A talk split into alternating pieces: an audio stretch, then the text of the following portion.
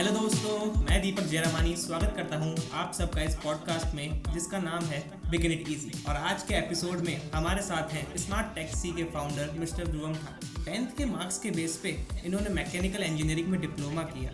ध्रुवम का फोकस कभी direct results पे नहीं रहा। इन्होंने हमेशा एक्सपीरियंस बिल्ड करने पर ध्यान दिया। 2008 में इन्हें बेंगलोर में एक वेल नोन एमएनसी में ऑन कैंपस जॉब मिली। वहाँ पाँच साल का काम करने के बाद 2013 में इन्होंने अहमदाबाद में दूसरी जॉब ली। ध्रुवम को हमेशा से कुछ खुद का करने की लालसा थी, पर इतने सालों में कभी करेज हुआ नहीं। फाइनली 2016 में इन्होंने डिसीज़न लिया, अपनी जॉब छोड़ी और एक कैब के साथ अहमदाबाद में शुरुआत की स्मार्ट टैक्सी की। और आज स्मार्ट टैक्सी 700 से ज़्यादा कैब्स के साथ 30 शहरों में फैली हुई कंपनी है। ये कॉल बेस्ड कैब सर्विस है जो एक high class cab service provide करती है। स्पेशली बिज़नेस क्लास और कॉरपोरेट कंपनीज़ के लिए बनाई गई है। और आज स्मार्ट टैक्सी अपनी प्रीमियम क्वालिटी सर्विस की वजह से पूरे देश में जानी जाती है। Thank you thank you so much काफ़ी ब्रीफ में इंट्रोडक्शन रहा। और और थैंक यू मुझे इस प्लेटफॉर्म पे इनवाइट करने के लिए भी। And thank you so much job छोड़ने का आपको कैसे करेज कैसे आया? मतलब आपने ऐसे स्टार्टअप करा तो ये करेज अंदर कैसे आया आपको? जनरली हमेशा ये रहा है मेरा कि आ, हमारा जो ब्रॉटअप है उससे पहले ये इसका आंसर देने से पहले थोड़ा सा बैकग्राउंड में जाना चाहूँगा। बिकॉज़ मेरा जो खुद का ब्रॉटअप हुआ है हमेशा से हमारी तीन चार जनरेशन हमारे फैमिली में कोई भी ऐसा नहीं था कि जिन्होंने एंटरप्रेन्योरशिप में कदम रखा हो। हमेशा से हम ये देखते आए हमारे चाइल्डहुड से लेके अभी तक कि जो भी हमारे पेरेंट्स हैं, वो एक सिक्योर जॉब एक कंफर्टेबल कंफर्ट जोन में ऑलवेज बिलीव करते थे। और सिमिलर मेरा भी ब्रॉटअप मेरा भी खुद का थिंकिंग उसी हिसाब से रहा है 2012 तक। 2012 स्पेसिफिक में इसलिए बता रहा हूँ कि इस टाइम पे सबसे पहला जो मेरे दिमाग में द स्मार्ट टैक्सी का कंसेप्ट आया, वो सबसे पहली लाइन मेरे दिमाग में 5 सितंबर 2012 को आई थी, जिस दिन मैं अपनी पहली फ़्लाइट बोर्ड कर रहा था। सो उस समय पे जब भी उसका बैकग्राउंड ऐसा है कि जब भी अभी यू नो मैंने कैब में ट्रैवल किया है, मेरे एक्सपीरियंसेस कुछ अच्छे नहीं रहे। उसके अलावा साथ साथ जब भी मैंने मेरे दोस्तों, रिश्तेदारों से इस मामले में बात की तो उनके एक्सपीरियंसेस भी बिल्कुल कुछ फ़िलहाल सिमिलरली मेरे मिलते जुलते थे। तो उस समय पे मुझे हमेशा से ये लगता था कि यार, ये सारी चीज़ें मेरे सामने क्यों आती दूसरी चीज़ें ये था कि मेरा खुद का बीइंग मैकेनिकल इंजीनियर कार के प्रति बाइक्स के प्रति और मशीन्स के प्रति लगाव काफ़ी ज़्यादा रहा है पहले से। तो उसकी वजह से यू नो और मेरा ट्रैवलिंग भी मेरा पैशन रहता था तो मैं पैरेलली काफ़ी सारी डेस्टिनेशंस पे ट्रैवल करता था। अब जब कार और दूसरी कंपैरिजन अगर मैं करूँ तो अगर जब मैं फ़्लाइट या फिर होटल में रहता था तो उस समय पे जो हॉस्पिटैलिटी जो क्वालिटी लेवल्स वो बिल्कुल अलग लेवल पे होते थे। तो इसकी वजह से जब मैंने पहली बार फ़्लाइट बोर्ड किया, जिसमें मैंने सोचा कि अगर मान लीजिए एक कार मतलब कि एक टैक्सी में अगर एयरवेज जैसे हॉस्पिटैलिटी ऑफ़र हो जाए, और अगर होटल जैसे फीचर्स अगर हम उसके अंदर लेके आ जाएँ तो ये डेफिनेटली कस्टमर के लिए एक बहुत अच्छा प्रपोजिशन बन सकता है। तो ये सिर्फ़ इट वॉज़ जस्ट प्रोबेबिलिटी मेरे पास कोई भी शॉर्ट शॉर्ट कुछ नहीं था, और ये मैं बात कर रहा हूँ 2012 की। उससे अभी आते हैं जैसे आपके क्वेश्चन का आंसर 2016 में फाइनली मैंने डिसाइड किया दैट मैं आगे जाके जॉब नहीं करूँगा। और इसके हम्म। पीछे मेन काफ़ी कारण रहे हैं क्योंकि जैसे मैंने आपको बताया मेरे आसपास काफ़ी सारे इंसिडेंट्स ऐसे रहते थे जिसमें मुझे लगता था कि मुझे इस सेक्टर में ज़रूर कुछ करना चाहिए। दूसरा मेरे लिए मेरे विथिक्स मेरे वैल्यूज़ हमेशा से ज़्यादा रहे हैं। मतलब ऐसी चीज़ें हैं ये मेरे लिए कि मैं इसके लिए कुछ भी चीज़ें छोड़ सकता हूँ। जो कि मेरे काफ़ी बार जैसे कॉपोरेट टेन्योर में हमने देखा है कॉपोरेट पॉलिटिक्स होते हैं नंबर गेम्स होते हैं रिप्रेजेंटेशन में काफ़ी बार चेंजेस हो जाते हैं। तो ये सारी चीज़ें मेरे साथ होती थी जो मैं अपने आप से, अपने खुद के लिए सेटिस्फाई नहीं था। तो ये सब चीज़ें ऑलवेज मुझे अंदर से पिंच करती थी और उसकी वजह से मैंने सोचा कि आइधर मैं या तो जॉब करूँगा तो इस सब चीज़ों के बारे में नहीं सोचूँगा, या तो फिर अगर मैं इतना, इसके इन सब के लिए इतना ही सेंसिटिव हूँ तो मैं अपनी खुद की एक कंपनी बिल्डअप करूँगा, जिसमें इन चीज़ों की वैल्यू हो। तो ये दोनों में से पहला ऑप्शन जो मैंने बताया, वो मुझे काफ़ी टफ लगा in terms of a longer perspective तो इसीलिए मैंने उस समय सोचा कि नहीं, मैं खुद की ही कंपनी बिल्ड करूँगा, जिसमें ये सब चीज़ों पे, ये सब चीज़, चीज़ें मतलब मूल सिद्धांत के रूप में होंगी। तो यहाँ से फिर ये कंपनी की और मेरी जर्नी की शुरुआत हुई एंटरप्रेन्योरशिप की। 2016 मई में मैंने सुबह चार बजे उठ के मेरा रेजिग्नेशन लेटर ड्राफ्ट किया, अपने मैनेजर को सेंड कर दिया।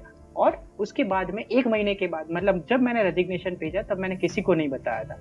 एक महीने के बाद जब मेरा नोटिस पीरियड खत्म हुआ टेंथ जून 2016 तब से लेके मैंने मार्केट सर्वे किए। मार्केट में ये पता किया कि ये कंसेप्ट की वैल्यू कितनी है कितना चल पाएगा। और उसमें लोगों के काफ़ी सारे अच्छे सुझाव मिले। और उसकी वजह से फाइनली फिफ्थ सितंबर 2016 मतलब कि एग्जैक्टली चार साल के बाद मैंने ये कंपनी की शुरुआत की। इसमें जो मेन ट्रांसफॉर्मेशन रहा है वो कंफर्ट जोन के ऊपर रहा है मतलब कि हमेशा एक सैलरीड पर्सन जब भी होता है वो हमेशा ये सोचता है कि मेरी एक फिक्स डेट पे सैलरी आ जाएगी जिसकी वजह से मुझे हम्म। और कोई चीज़ करने की ज़रूरत नहीं है। लेकिन बिज़नेस में पूरा उल्टा होता है। कभी आप काफ़ी दिनों तक कुछ नहीं कमाते और उसके बाद में सडनली आपका रेवेन्यू शुरू हो जाता है। तो ये मेंटालिटी शिफ्ट जो था वो बहुत मेरे लिए ज़रूरी था और वो कर, करने में मुझे एटलीस्ट चार साल लगे। तो आप जैसे बोल सकते हैं जैसे यू नो हिम्मत इकट्ठा करने में या फिर थोड़ा बहुत फाइनेंशियल सेटअप करने में। और उसके बाद में जब मुझे अपने आप से लगा, हालाँकि फिर भी जब मैंने कंपनी शुरू की, उस टाइम पे मेरे दिमाग में भी काफ़ी सारे डाउट्स थे। लेकिन उसमें फोकस ज़्यादा ना करते हुए मैंने एक बार ये सोचा कि मैं एक बार शुरू कर देता हूँ। उसके बाद में जो भी कुछ होगा, उसमें मैं जैसे, कैसे भी करके एडजस्ट करके इसको आगे लेके जाऊँगा।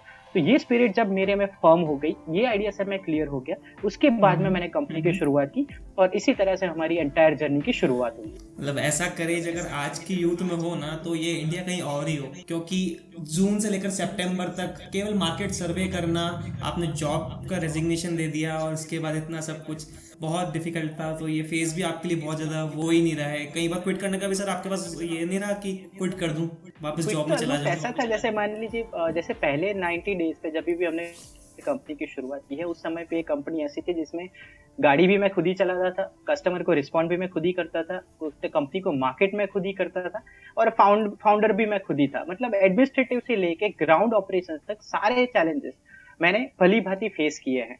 दूसरा, मेरे पास फाइनेंशियल उतना कंडीशन नहीं था तो मैंने couple of failures in terms of finance raising में भी देखे हैं, जिसमें मैंने बैंक के पास जब मैं गया तो बैंक ने मेरे लोन सैंक्शन नहीं किए। जब मैं गवर्नमेंट सेंटर्स और इंक्यूबेशन सेंटर्स के पास गया तो उन्हें इस प्रोजेक्ट में कोई एक्स फैक्टर नहीं लगा। प्राइवेट इन्वेस्टर्स की तो बात ही छोड़ दीजिए बिकॉज़ मेरे पास ऐसे कोई नंबर्स नहीं थे प्रूव करने के लिए कि भी मैं, मेरा कंसेप्ट चल सकता है।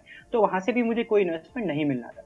फाइनली मेरे पास जो भी कुछ पैसे बचे थे, वो सब इकट्ठा करके मैंने बिज़नेस की शुरुआत की। लेकिन ये पहले 90 डेज़ तक हमारे पास एक भी इंक्वायरी नहीं आई। जिससे हमारे जो भी मेरी कुछ छोटी मोटी जो भी सेविंग्स बची थी वो सारी खत्म हो गई। ई बाउंस होने शुरू हो गए और तो यहाँ तक सर्वाइवल के ऊपर भी क्वेश्चन खड़ा हो गया।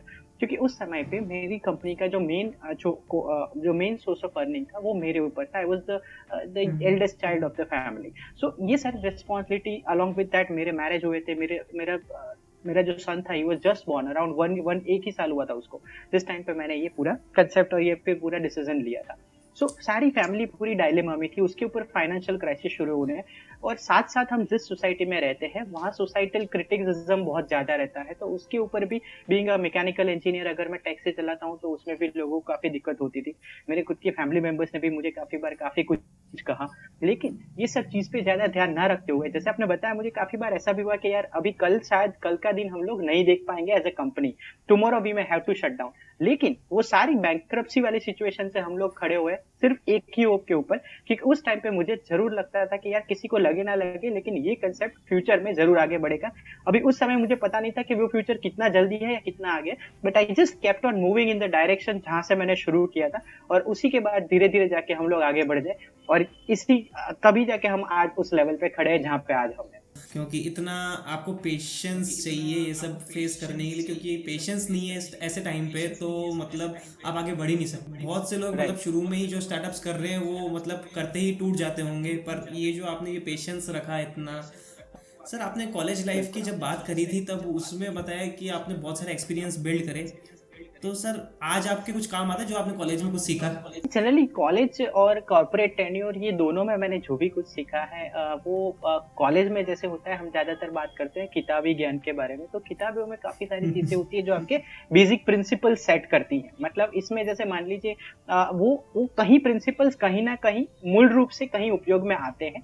लेकिन जो आपके प्रैक्टिकल एक्सपीरियंस जो होते हैं जो कि आप एक जॉब के दरमियान करते हो छोटी मोटी आप कोई भी जॉब करते हो ठीक है? तो उस दरमियान आपको या तो फिर जब आप एक्चुअली बिज़नेस शुरू करते हो, उस समय पे आपको काफ़ी सारे एक्सपीरियंस होते हैं जो आपके लिए काफ़ी मदद रूप साबित होते हैं।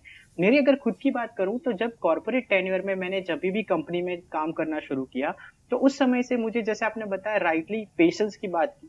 पेशेंस ऑलवेज यू नो मुझे कंपनी में से सीखने के मिला, क्योंकि काफ़ी सारा प्रेशर होता था, फिर भी हमें उसमें कंसिस्टेंट क्वालिटी ऑफ़ सर्विस एक आउटपुट हमें क्वालिटी के साथ देना पड़ता है ये मुझे कॉपोरेट में सीखा सीखने को मिला दूसरा कस्टमर हम्म। के साथ कैसे डील करते हैं प्राइसिंग कैसे फिट करते हैं या कैसे सेट करते हैं और कस्टमर को अपना प्रोजेक्ट कैसे पिच करते हैं ये सारी चीज़ें मुझे कॉर्पोरेट टेन्योर से सीखने को मिली है जो मैं आज के जीवन में मतलब अभी के हमारे स्टार्टअप्स में भी अप्लाई करता हूँ उसके अलावा मुझे काफ़ी बहुत सारे नॉलेज मिले, जैसे प्रोसेस रीमैपिंग हो गया प्रोसेस री इंजीनियरिंग हो गया, या फिर आपके वेस्ट मिनिमाइजेशन हो गया, ये काफ़ी सारी चीज़ें मैं ऑलवेज अपने बिजनेसेस में रखता हूँ और आज भी उसको कैरी करता हूँ और इम्प्लीमेंट करता हूँ, जिसकी वजह से डेफिनेटली हमें बहुत सारा फ़ायदा हुआ है in terms of business expansion and growth okay sir sir जैसे आज हमारा जो यूथ है, वो सोशल मीडिया पर टाइम वेस्ट कर रहा है तो सर आप उनको क्या एडवाइस होगी किस किस चीज़ में आप आज स्किल या कुछ एक्सपीरियंस डेवलप कर सकते हैं?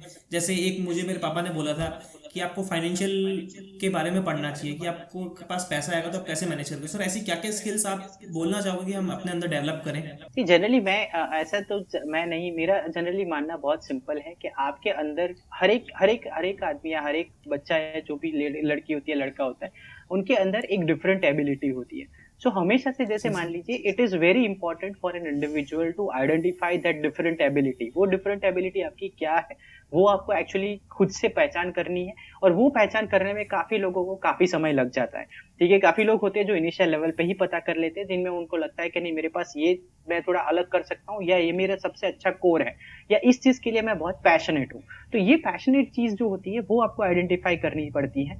उसमें हो सकता है आपका म्यूज़िक पैशन हो हो सकता है आपका सिंगिंग पैशन हो हो सकता है आपका और कुछ पैशन हो, ठीक है? तो आप जिस चीज़ में पैशनेट है, वो चीज़ सबसे पहले आइडेंटिफाई कीजिए।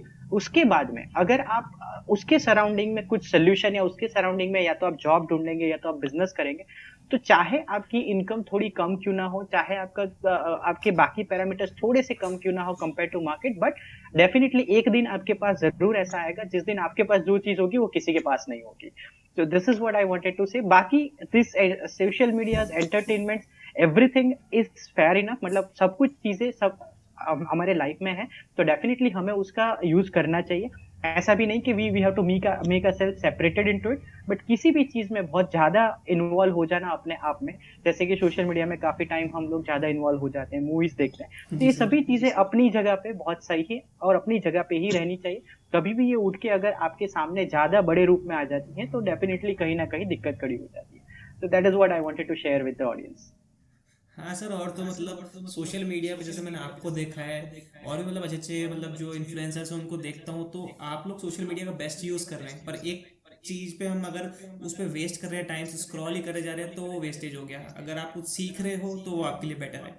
सर आपने जैसे जॉब भी की है आठ सालों तक, फिर ये स्टार्टअप तो सर दोनों के माइंडसेट में क्या फ़र्क रहा है एक्चुअल माइंडसेट में बहुत बड़ा फ़र्क है। जॉब अगर मैं बात करूँ तो हम लोग काफ़ी बार जॉब में एक कंफर्ट जोन में होते हैं। उसका मेन रीजन ये है, क्योंकि अब जिस फैमिली से भी, ज़्यादातर इंडिया में जो फैमिलीज़ बिलोंग करती है, वो ऑलवेज सक्सेस यानी कि जहाँ पे आप अपना रिप्रेजेंटेशन ठीक से कर पाते हैं, उस पर ज़्यादा बिलीव करते हैं। जैसे मान लीजिए एक सिंपल एग्ज़ाम्पल अगर देता हूँ, जब मैं मेरी पहली कंपनी में काम करता था तो I was working for a multinational company at that point of time मेरे पेरेंट्स या फिर मेरे family members they were saying with very proud कि भाई मेरा बच्चा इस कंपनी में काम कर रहा है।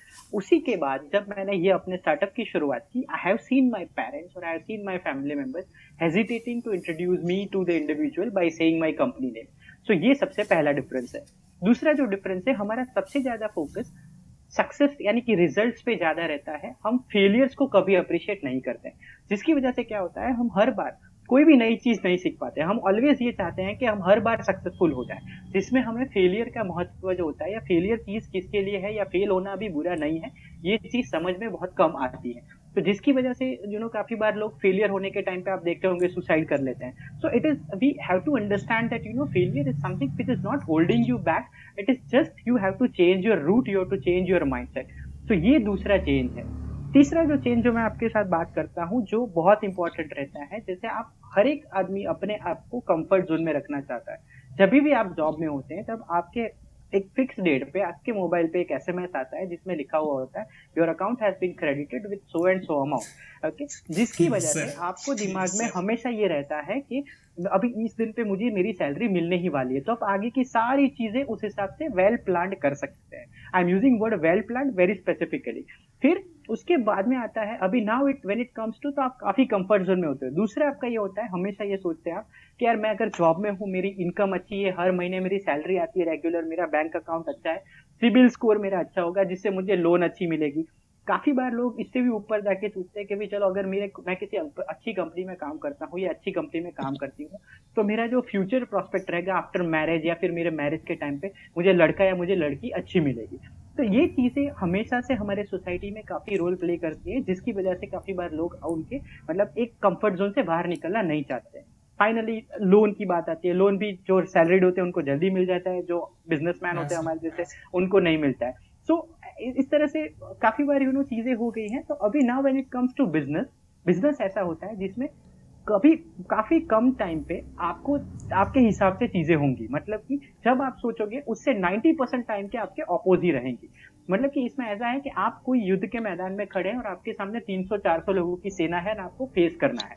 अभी इसके टाइम पे आपको इंटरनली अपने आप पे कॉन्फिडेंस चाहिए थोड़ा सा पेशेंस चाहिए, ठीक है? पेशेंस अगर आप खो देते या अपने आप पे कॉन्फिडेंस खो देते तो आप आधी जंग उधर ही हार जाते हैं। और बिज़नेस एक ऐसी चीज़ है कि इनिशियल टाइम पे आपको इतना जल्दी रिटर्न नहीं देगा। ठीक है तो आपको अकेले चलना पड़ेगा। Exactly exactly. तो अकेले चलना पड़ता है आपको रिटर्न नहीं मिलेगा इतना जल्दी। आपका इन्वेस्टमेंट है वो जल्दी बाहर नहीं निकलेगा आर की जिसे हम बात करते हैं। बट इस सभी चीज़ों के लिए आपको अपना फोकस लॉस नहीं करना है। आपको जिस फोकस में आप जा रहे हो जिस डायरेक्शन में आप जा रहे हो और जिस विजन की वजह से आप आगे बढ़ रहे हो वो विजन को मत खोइए। आप उसी डायरेक्शन में कंटिन्यू रहिए कहीं ना कहीं जाके आपकी चीज़ें बदलने शुरू हो जाएँगी और आपको पता भी नहीं चलेगा और अपने आप चीज़ें आपके सामने आने लगेंगी। तो बट ये जर्नी कंटिन्यू रखनी बहुत ज़रूरी है राधा देन यू नो हम ये समझ लेते हैं कि हम यहाँ से फेल हो गए तो इधर से मुड़ जाते हैं। और जैसे आपने इनिशियल में बताया था, ये पॉइंट बहुत बिल्कुल सही है कि जैसे कोई भी स्टार्टअप होता है तो मैक्सिमम एक या दो साल के अंदर बंद इसी वजह से हो जाता है कि उनको ये लगता है कि अभी आगे हमारे लिए कोई फ्यूचर ही नहीं है। तो कभी वो एफर्ट अप्लाई करना ही बंद कर देते हैं, जहाँ से वो स्टार्टअप की जर्नी एंड सर मैंने आपके बारे में बहुत पढ़ा है। आप आत्मविश्वास को बहुत बढ़ावा देते हैं। तो आप सर उसको आत्मविश्वास को कैसे डिफाइन करेंगे? आप कैसे मतलब बोल सकते हैं कि आत्मविश्वास ये आत्मविश्वास है एग्जैक्ट जनरली आत्मविश्वास ये होता है कि इसका कोई जैसे किताबी डेफिनेशन तो काफ़ी सारी है। अगर हम गूगल पे भी आत्मविश्वास लिखेंगे तो काफ़ी सारे डेफिनेशन हम्म। हमें या वीडियोस में मिल जाते हैं। ठीक है। लेकिन आत्मविश्वास मेरे लिए एक चीज़ है कि जब तक आत्मविश्वास मेरे लिए क्या महत्व रखता है जब मैं अपने आप में कोई भी चीज़ जो करता हूँ, जिसमें मैं पूरा कॉन्फिडेंस होता हूँ मतलब कि पूरी क्लैरिटी होती है मेरे पास, यानी कि अगर मुझे कल उठ के ये चीज़ करनी है तो इस चीज़ के ऊपर मेरे पास क्लैरिटी होनी चाहिए, उसमें कोई दो राय नहीं होनी चाहिए। दूसरा, अगर इसके बाद में, ये करने के समय पे या ये करने के टाइम पे या आगे, अगर इसकी वजह से मेरे सामने कोई फेलियर्स आते हैं तो उस फेलियर्स की पूरी रिस्पॉन्सिबिलिटी मैं अपने आप पे लूँगा। यानी कि मैं किसी और पे नहीं डालूँगा कि इस रीजन की वजह से मैं फेल हो गया या मेरा प्रयास नहीं चला। नहीं, उसकी रिस्पॉन्सिबिलिटी मुझे लेनी है, मुझे खुद को उसको ओन करना है। और तीसरी चीज़ ये रहती है कि आत्मविश्वास में कि चाहे कुछ भी हो जाए, ठीक है, चाहे मैं कितनी भी बार गिरू, रास्ते में कितनी भी बार वापस खड़ा होऊँगा और वापस से चलना शुरू करूँगा, अगर ये तीन चीज़ है तो वो मेरे दिमाग में या वो मेरे हिसाब से, इस मतलब यही हम अपने आप को सेल्फ कॉन्फिडेंस या आत्मविश्वास बोल सकते हैं। अच्छा तो, तो सर ये धीरे धीरे बढ़ता है या कुछ करना पड़ता है इसको डेवलप करने के लिए? जैसे आज भी हमारे लाइफ में कई बार ऐसे बुरे फेजेस आते हैं जहाँ हम कुछ सोच नहीं पाते हैं सूझबूझ नहीं कर पाते हैं खुद पे कॉन्फिडेंस नहीं रख पाते यार यहाँ से उठ पाएँगे वापस। तो सर इस कैसे डेवलप करें इसको? कैसे इसकी पावर बढ़ाएँ? देखिए ऐसा इसमें ये होता है कि ये हर एक की लाइफ में आता है। ऐसा नहीं है कि आप जैसे कोई, आप स्पेसिफिक हो के अगर मैं अपने खुद की बात करूँ तो मेरे भी दिमाग में काफ़ी बार ऐसे पॉइंट्स आए जहाँ मुझे लगता है कि आगे जाके अभी कोई रास्ता नहीं है। मैं खुद भी काफ़ी बार अंधेरे में रहा हूँ, मुझे खुद को भी पता नहीं चलता कि आगे मुझे क्या करना है। लेकिन उस समय पे क्या होता है तो दिस इज़ नथिंग न्यू तो ये हर एक की लाइफ में, चाहे आप आदमी सक्सेसफुल हो, चाहे पैसे वाला हो, चाहे कोई रास्ते पे रह रहा हो, या कोई भी हो तो एवरीबडी हर एक की लाइफ में ये मूड कहीं ना कहीं ज़रूर आता है, जहाँ पे आप यू फील लॉस्ट सो आपको पता नहीं चलता कि आपके कौन से डायरेक्शन में जाना है. लेकिन दूसरी चीज़ जो आपने बताई, ये आत्मविश्वास बढ़ता कैसे है? देखिए, हमेशा जितनी चीज़ें पॉजिटिव आपके आसपास रहेंगी, जितना आपका अप्रोच अपॉर्चुनिस्टिक रहेगा, उतना आपका आत्मविश्वास भी बढ़ेगा. उसका एक बहुत सिंपल सा एग्ज़ाम्पल दिखाता हूँ। जैसे मुझे खुद को अगर मैं बात करूँ पूरे दिन में हम्म। बीस मिनट मुझे आज भी हर रोज ऐसे चाहिए जिसमें मैं किसी से बात नहीं करता। सिर्फ़ अपने आप से बात करता हूँ अपने पूरे दिन में जो भी मैंने किया है या जो भी कुछ अच्छा रहा है हम्म। ठीक है? तो अच्छा रहा है वो अपने आप को मतलब मैं उसका मेमोरी रिवाइंड करता हूँ। उसमें once again you know I try to live that memory और फिर उसके अलावा मेरे पास जो भी मुझे थोड़े बहुत मुझे यू नो हिंदी म्यूज़िक का बड़ा शौक है। सुदीन म्यूज़िक मुझे बहुत पसंद है। तो हिंदी म्यूज़िक सुनता हूँ ठीक है? तो ये हिंदी तो ये सारी पॉजिटिव चीज़ें आप में एक पॉजिटिव एनर्जी भरती है जिसकी वजह से आपका कॉन्फिडेंस जो कहीं खो गया होता है या आप जब डायरेक्शन लेस फील करते हो ये आपको बहुत हील देता है ठीक है? तो हम्म, हम्म। तीसरी चीज़ जो इंपॉर्टेंट आती है वो सबसे इंपॉर्टेंट है अगर आपको अपना कॉन्फिडेंस बिल्ड करना है तो एक तो कभी भी निराश मतलब कभी भी फेलियर से घबराइए नहीं। जितने भी फेलियर्स आप होते जाएँगे, उसमें से हर बार कुछ ना कुछ लर्निंग लेते रहिए, हर ना कुछ वो वो लर्निंग को आगे इम्प्लीमेंट करते रहिए और आगे बढ़ते रहिए।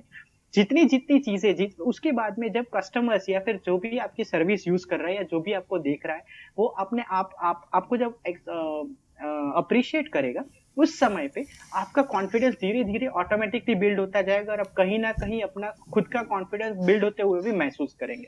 सो so, यही हमेशा से मेरे टिप्स रहे हैं कि अपने आप को पॉजिटिव रखने के लिए जो चीज़ आपको अच्छी लगती है खाने खाना हो गया खाने में चाहे आपको गुलाब जामुन पसंद है रसगुल्ले पसंद है कभी भी आप अपने आप को जब डिमोटिवेट या डिमोरलाइज फील करते हैं तो ऐसी कुछ चीज़ कीजिए जो आप में वापस एनर्जी भरे जिसके लिए आप वन सेकेंड वापस हो जाए। एंड आई एम श्योर इसको ट्राई करने के बाद में काफ़ी लोगों के पास से मैंने पॉजिटिव रिज़ल्ट भी देखे हैं सुने हैं।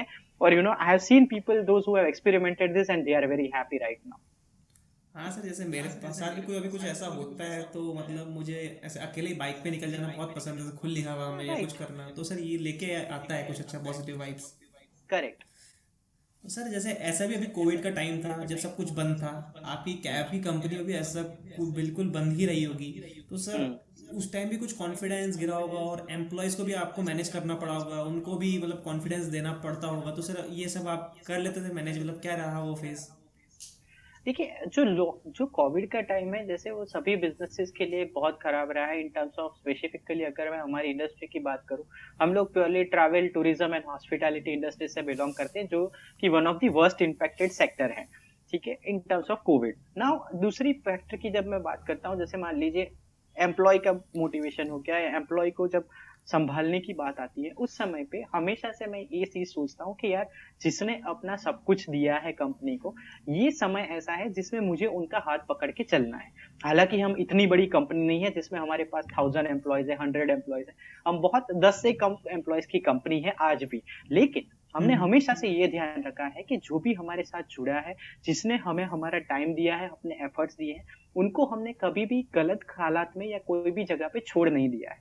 So we hold their hand at that point of time and we have continued दूसरा जो हमने दिया, काफ़ी कंपनियों के लिए, ये पीरियड ऐसा था जिसमें उन्होंने डी ग्रोथ देखा, लेकिन हमारे कंपनी के टाइम पे ऐसा था कि this was the biggest transformation we have seen ever in our history of four years इसका रीजन ये रहा, जब भी लॉकडाउन अनाउंस हुआ, उससे पहले the smart taxi corely B to B car rental company यानी कि हम कॉर्पोरेट के साथ कॉन्ट्रैक्ट करते थे और मेनली उनके एम्प्लॉयज़ को सर्विस देते थे। ये हमारा मेन बिज़नेस मॉडल था। लेकिन उसके बाद में जब लॉकडाउन अनाउंस हुआ, तब हमने देखा कि कॉरपोरेट इंडस्ट्री में जो ट्रैवलिंग है, वो स्टॉप हो गया है। इंडिविजुअल्स हैं जो अलग अलग जगह पे फंसे हुए हैं। जैसे कोई लड़का दिल्ली में रहता है और उसका घर मुंबई में है लेकिन दिल्ली में सर्विस करता है या वहाँ पे जॉब करता है। तो वहाँ के हम्म। वहाँ से वो वापस मुंबई आना चाहता है लेकिन he doesn't have any transportation facility on which he can rely for उसी जगह पे हमने देखा कि स्मार्ट टैक्सी हमारे डे वन से जो क्वालिटी पे फोकस रहा है वो काफ़ी ज़्यादा है और हम काफ़ी अच्छे पोजीशन पे थे उस समय पे ये सारी रिक्वायरमेंट कैटर करने के लिए। उसके पैरेलली हमने ये भी देखा कि जब लोगों को मल्टीपल पॉलिसीज़ आती हैं गवर्नमेंट की तो उसमें काफ़ी कंफ्यूजन होते थे ट्रैवल रिलेटेड स्टेट कुछ और पॉलिसीज़ लेके आता था गवर्नमेंट सेंटर कुछ और पॉलिसीज़ इंप्लीमेंट करते थे. तो इन सब कंफ्यूजन के बीच में हमने लोगों को ये असिस्ट करना भी शुरू किया कि आपको अगर ट्रैवलिंग करना है तो आपको क्या क्या चीज़ों का ध्यान रखना है. उसका भी बहुत सिंपल फॉर्म में. उसका अगर अप्रूवल चाहे तो हम उनको हेल्प भी करते थे अप्रूवल लाने में गवर्नमेंट अथॉरिटी से, या फिर गवर्नमेंट पोर्टल से कैसे अप्लाई करना है, उसके बारे में भी हम लोग उनको गाइडेंस देते थे. तो सिर्फ़ एक टैक्स टैक्सी सर्विस ना देते हुए हमने उनको कुछ above and over to the service दिया, जिसकी वजह से हमें एक अच्छा खासा बूस्ट मिला। दूसरा हमारा एक इम्प्लीमेंटेशन ये रहा, जिसमें हम ई एम आई फैसिलिटी लेके आए और अगेन हम प्रोबेबली इंडिया की सबसे पहली कार रेंटल कंपनी बने, जो car rental services E M I पे इंट्रोड्यूस करा। तो इससे भी काफ़ी बार क्या हो गया कि जो भी लोगों के बड़े बड़े बिल्स जो आते थे, जिनको ट्रैवलिंग करने में दिक्कत होती थी, उनको तीन किस्त से मतलब तीन ईएमआई से लेके बारह ई के टर्म्स में पेमेंट करने की क्रेडिट कार्ड होल्डर्स को अनुमति दी गई, जिससे और हमारा थोड़ा सा ट्रांसफॉर्मेशन हुआ। तो ऐसे सारे कुछ स्टेप्स थे कि बाकी मैं अगर सिंपल टर्म्स में बोलूँ तो जब बाकी कंपनियाँ, वो ये सोच रहे थे कि अपनी अपने जो रिसोर्सेस हैं या अपनी जो स्ट्रैटेजीज हैं, उसको कैसे रोका जाए या इसको कैसे कैसे थोड़ा सा रिस्ट्रिक्ट किया जाए हम लोग ये सोच रहे थे कि हमारी जो स्ट्रैटेजी है, उसको चेंज कैसे किया जाए, उसको बढ़ाया कैसे जाए, और ये हमने बहुत अच्छी तरीके से किया एंड उसकी वजह से आज के दिन में हम लोग 71 परसेंट बी टू बी का रेंटल है एंड 29 परसेंट हमारा रेवेन्यू जो है, वो बी टू सी से आता है। सो so, यही ट्रांसफॉर्मेशन हमने पूरे लॉकडाउन के दरमियान किया है और इसी की वजह से प्रोबेबली आज हम जहाँ पे हैं और हम वहाँ पे आज भी कंटिन्यू कर रहे हैं। यही फ़र्क है आज जो जैसे वो ओला उबर या अलग जो कैब कंपनीज़ है तो यही मेन फ़र्क रहा है आप में और उनमें कि पहले तो आपने ये जो क्लास सर्विस है वो आपकी बहुत है। आपने जो भी करा है अपने कस्टमर के वैलिडेशन पे करा है कि आपके कस्टमर का जो एक्सपीरियंस रहा है आप उसे सीखते चले गए और वैसे ही इम्प्रूव करते चले गए। ये तो एक आपका मेन वो रहेगा डिफरेंस बाकी कंपनी से। और सर ये जो आपका विजन है कि 2025 तक ये नंबर वन कैब कंपनी बनेगी सर इस तरीके से तो लग रहा है कि बिल्कुल ही अचीव होगा। सर आपने अपनी प्रोफ़ाइल में लिखा है कि entrepreneurship is in my DNA तो सर ये डीएनए हम खुद में प्लान कर सकते हैं क्या? सी देखिए, इसमें जनरली क्या होता है कि डीएनए ऐसी चीज़ होती है, आपने, हमने काफ़ी बार डीएनए ट्रांसप्लांट सुना होगा। लेकिन इसमें क्या होता है कि एंटरप्रेन्योरशिप को अपने आप में मतलब आपको ऐसा, जो एंटरप्रेन्योरशिप है, उसको पूरी तरह से आपको जीना है। यानी कि क्या होता है, जैसे मैंने सबसे पहला पॉइंट आपको बताया एंटरप्रेन्योरशिप में क्या होता है, आजकल के कंसेप्ट में एंटरप्रेन्योरशिप ज़्यादातर फेम या फिर वैल्यूएशन गेम या फिर मार्केट शेयर पे आ गया है। लेकिन हमें जनरली एंटरप्रेन्योरशिप कोरली ये रहा है कि जिसमें आप ग्राउंड पे रहा, कोई भी एक प्रॉब्लम अपने पैशन की मदद से मतलब कि जिसमें आप सबसे अच्छा कर सकते हैं, उसकी मदद से अगर आप जो भी सोल्यूशन उसके लिए लेके आते हैं और कस्टमर या फिर लोगों की लाइफ इजी बनाते हैं that is what the entrepreneurship is made for उसके बाद में सिवाय इस पैरामीटर के, बाकी कोई भी पैरामीटर्स आपके अगर सही नहीं भी है तो भी धीरे धीरे अगर आपका फोकस उस जगह पे रहा, आपके कस्टमर पे रहा तो डेफिनेटली एक दिन आपके सभी पैरामीटर सेट हो जाएँगे। और यही चीज़ हमारे साथ भी हुए पिछले पहले डेढ़ साल तक हमारे कोई भी पैरामीटर सही नहीं थे। नाइदर हमारा प्रॉफिट नाइदर हमारे कैश फ्लोज नाइदर हमारे रेवेन्यू ग्रोथ कुछ नहीं था। लेकिन डेढ़ साल तक हम लोग कॉन्स्टेंटली इसी के ऊपर चलते आए और तब जाके हमारे सारे जो पैरामीटर्स हैं वो आज भी सही चल रहे हैं। और जेन्युइनली स्पीकिंग आज भी हम लोग उस पैरामीटर्स पे कभी फोकस नहीं करते। हम लोग उसी जगह पे फोकस करते कि हमारे कस्टमर के अनुभव को हम कैसे बेहतर बनाएँ और उसके उसी के मद्देनजर रखते हुए हमारे कस्टमर्स हमारे वर्ड ऑफ़ माउथ स्प्रेड करते हैं जिससे हमारा रेवेन्यू भी बढ़ता है और अल्टीमेटली हमारा प्रॉफिटेबिलिटी एंड कैश फ्लो भी बढ़ता है। ओके सर सर वैसे ही मतलब कहा जाता है कि customer is God of business मतलब बिजनेसमैन नहीं है वही भगवान है। कस्टमर ही है बस उसी को बस लेके चलना है हमें दिल से। सर जैसे इस लाइफ में हर मोमेंट हर सल हर पल सब बदल रहा है तो समय के साथ खुद को कैसे बदले और कैसे खुद को इम्प्रूव करते रहे? जैसे अभी मैंने जो मेरे एग्जांपल हमारी कंपनी के बारे में बताया that is the classic case जिसमें हम लोग समय के हिसाब से बदलना क्या महत्व रखता है आपके लिए। एज ए इंडिविजुअल भी हमारे लिए ऑलवेज ये चीज़ें बहुत मायने रखती है, क्योंकि समय के साथ बदलाव इस सृष्टि का नियम रहा है। तो अगर जो जो भी चीज़ें यू नो हम उसके हिसाब से, समय के हिसाब से बदलते जाते हैं, वो कहीं ना कहीं हमारे लिए बहुत बेनिफिशियल होती है, बहुत फ़ायदा कारक रहती है।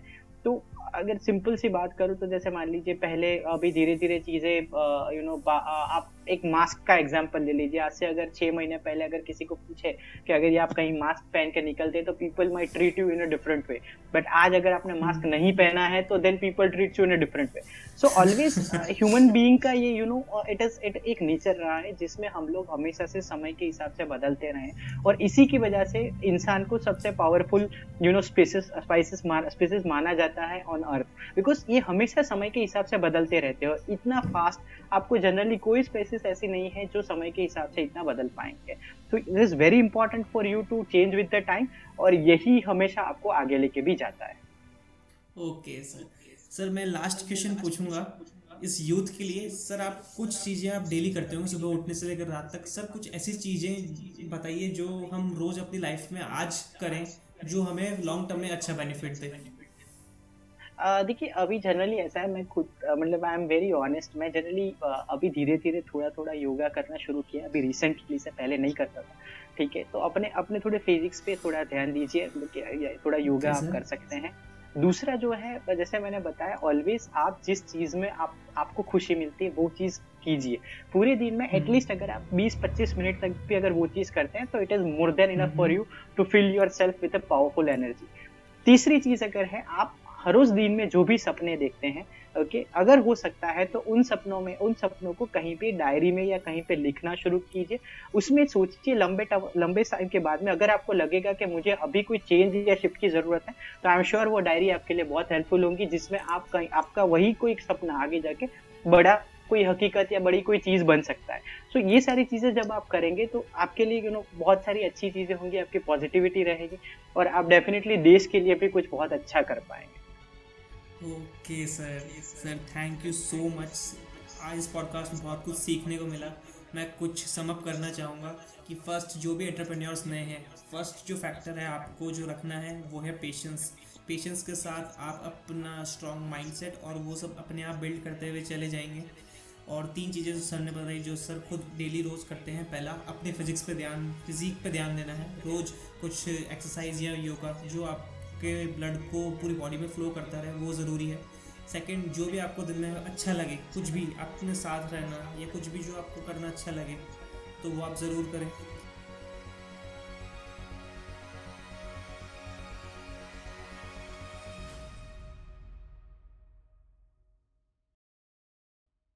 तो ये था एक छोटा इंटरव्यू ध्रुवम स्मार्ट टैक्सी के फाउंडर के साथ। मैं दीपक जयरामानी is podcast host signing off for now. Stay tuned for next episodes. Thank you.